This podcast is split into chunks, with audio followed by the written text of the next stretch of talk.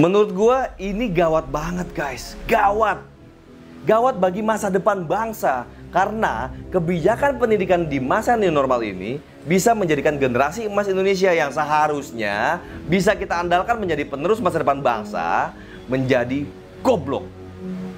Goblok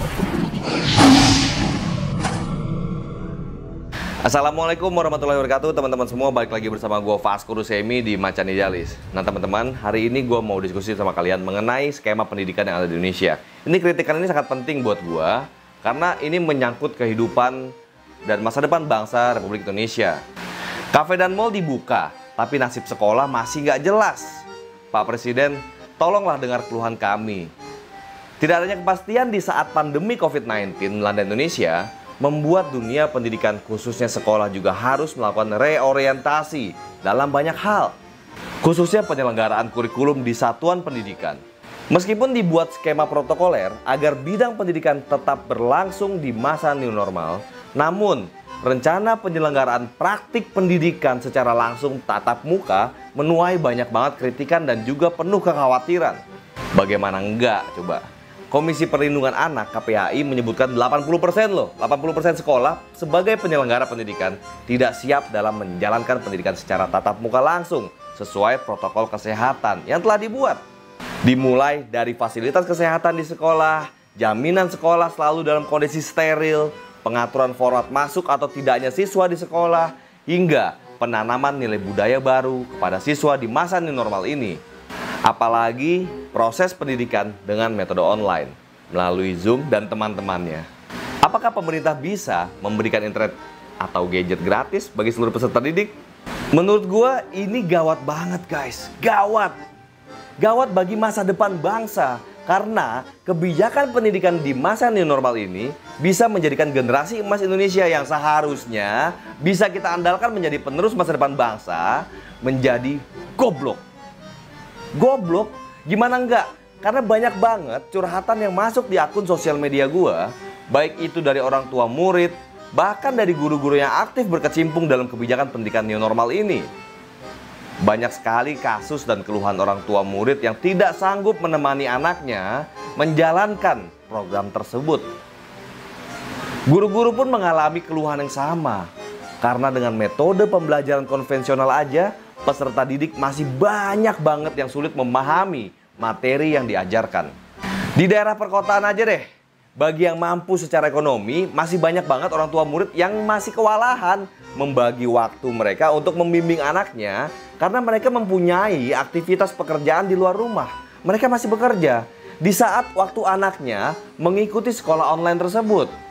Ya mau nggak mau kan mereka serahkan anaknya itu kepada pembantu rumah tangganya yang notabene belum tentu bisa membimbing anak-anak mereka tersebut dalam proses pembelajarannya. Nah itu baru yang mampu loh. Bagaimana dengan keluarga yang masuk kategori miskin? Bagaimana? Belum lagi di daerah pedesaan. Daerah pedesaan yang fasilitas internet dan teknologinya masih sangat tidak memadai karena kesanggupan sumber daya manusianya pun masih jauh api dari arang. Banyak banget loh peserta didik yang tidak memiliki perangkat HP ataupun komputer dan laptop untuk mengikuti program ini. Lah buat beli makan aja sulit bro, boro-boro mau beli gadget ataupun beli pulsa internet.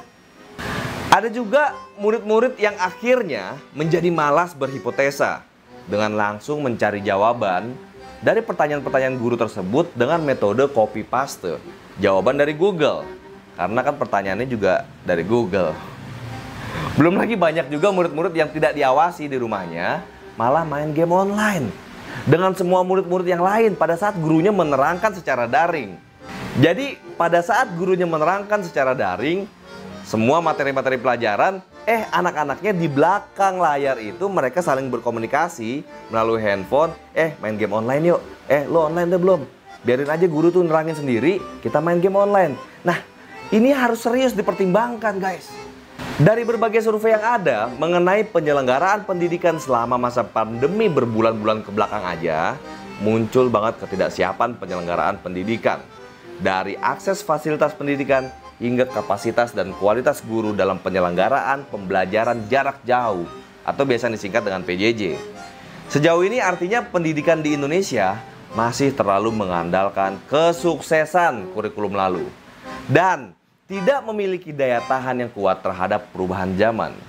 Dunia pendidikan saat ini seolah terdisrupsi oleh teknologi dalam pendidikan itu sendiri dan tergerus oleh kenyamanan guru pada model pembelajaran tatap muka yang mengandalkan teacher center. Hal tersebut juga bisa tercermin dari survei yang dilakukan oleh KPAI yang menyebutkan 54% responden guru setuju jika sekolah kembali dibuka.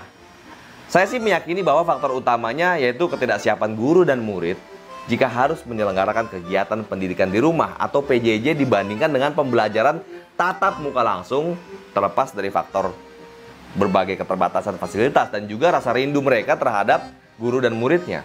Pemerintah mengambil kebijakan melakukan pembelajaran jarak jauh, bahkan ada guru terpaksa mendatangi peserta didik di rumah bagi mereka yang tidak bisa mengakses internet. Jangan sampai pemerintah gegabah atau terlalu cepat dalam mengambil sebuah keputusan, keputusan penyelenggaraan pendidikan di masa pandemi ini. Terlebih di bulan Juli 2020 ini merupakan tahun ajaran baru. Bagaimana hingga saat ini belum ada arahan teknis kepada sekolah bagaimana cara menyelenggarakan pembelajaran tatap muka langsung. Sejauh ini sekolah sendiri yang melakukan inisiatif menyiapkan pembelajaran tatap muka langsung dengan menerjemahkan protokol kesehatan yang ada. Menurut gua, hal ini harus difikirkan lebih serius lagi oleh pemerintah pusat. Jangan hanya mengandalkan pemerintah daerah aja, Pak. Yang sudah keteteran, gue yakin udah keteteran dalam hal mengatasi hal ini. Dengan berbagai kendala tersebut, pemerintah harus segera melakukan penyesuaian kurikulum baik tatap muka langsung maupun jika harus penyelenggaraannya melalui PJJ. Kembali dengan segala keterbatasan yang ada, udah semestinya pemerintah melakukan kajian mendalam untuk menyesuaikan kurikulum pendidikan agar memiliki daya tahan dan fleksibilitas tanpa mengurangi kualitas penyelenggaraan pendidikan itu sendiri. Jangan sampai memaksakan pembelajaran tatap muka langsung meskipun berada di zona hijau. Namun, praktek pendidikan masih sama dengan apa yang disuguhkan selama masa pandemi tiga bulan ke belakang yang menuai banyak banget kritikan. Hal ini menjadi sangat penting karena siswa yang saat ini menempuh pendidikan di masa pandemi merupakan bagian dari generasi emas 2045. Udah tentu sumber daya manusia yang ada saat ini harus diberikan akses dan kualitas pendidikan yang sangat bermutu sehingga harapan presiden dalam rapat terbatas tentang arah pendidikan dapat terlaksana yaitu membentuk sumber daya manusia yang unggul di masa depan, berkarakter, berakhlak mulia, meneguhkan nilai budaya Pancasila. Dan teman-teman, bagaimana pandangan kalian menghadapi masalah besar ini? Solusi apa yang ada di kepalamu? Coba kalian tuliskan di kolom komentar karena gue yakin penonton Macan Idealis ini bukan hanya penonton yang pasif, tapi penonton yang kritis dan siap memberikan solusi kepada negara kita, negara kita tercinta. Nah teman-teman, sebarkan video ini ke seluruh sosial media kalian. Semoga dengan adanya diskusi kita kali ini di kolom komentar dan dengan apa yang kita sampaikan kali ini bisa memberikan gambaran secara utuh bagaimana kondisi Republik Indonesia dalam hal mengejar Indonesia Emas tahun 2045. Gimana mau Indonesia Emas kalau rakyatnya nanti jadi goblok. Teman-teman, tulis di kolom komentar solusi kalian, pandangan kalian, ataupun keluhan kalian mengenai kondisi pendidikan yang ada di Indonesia saat ini. Assalamualaikum warahmatullahi wabarakatuh.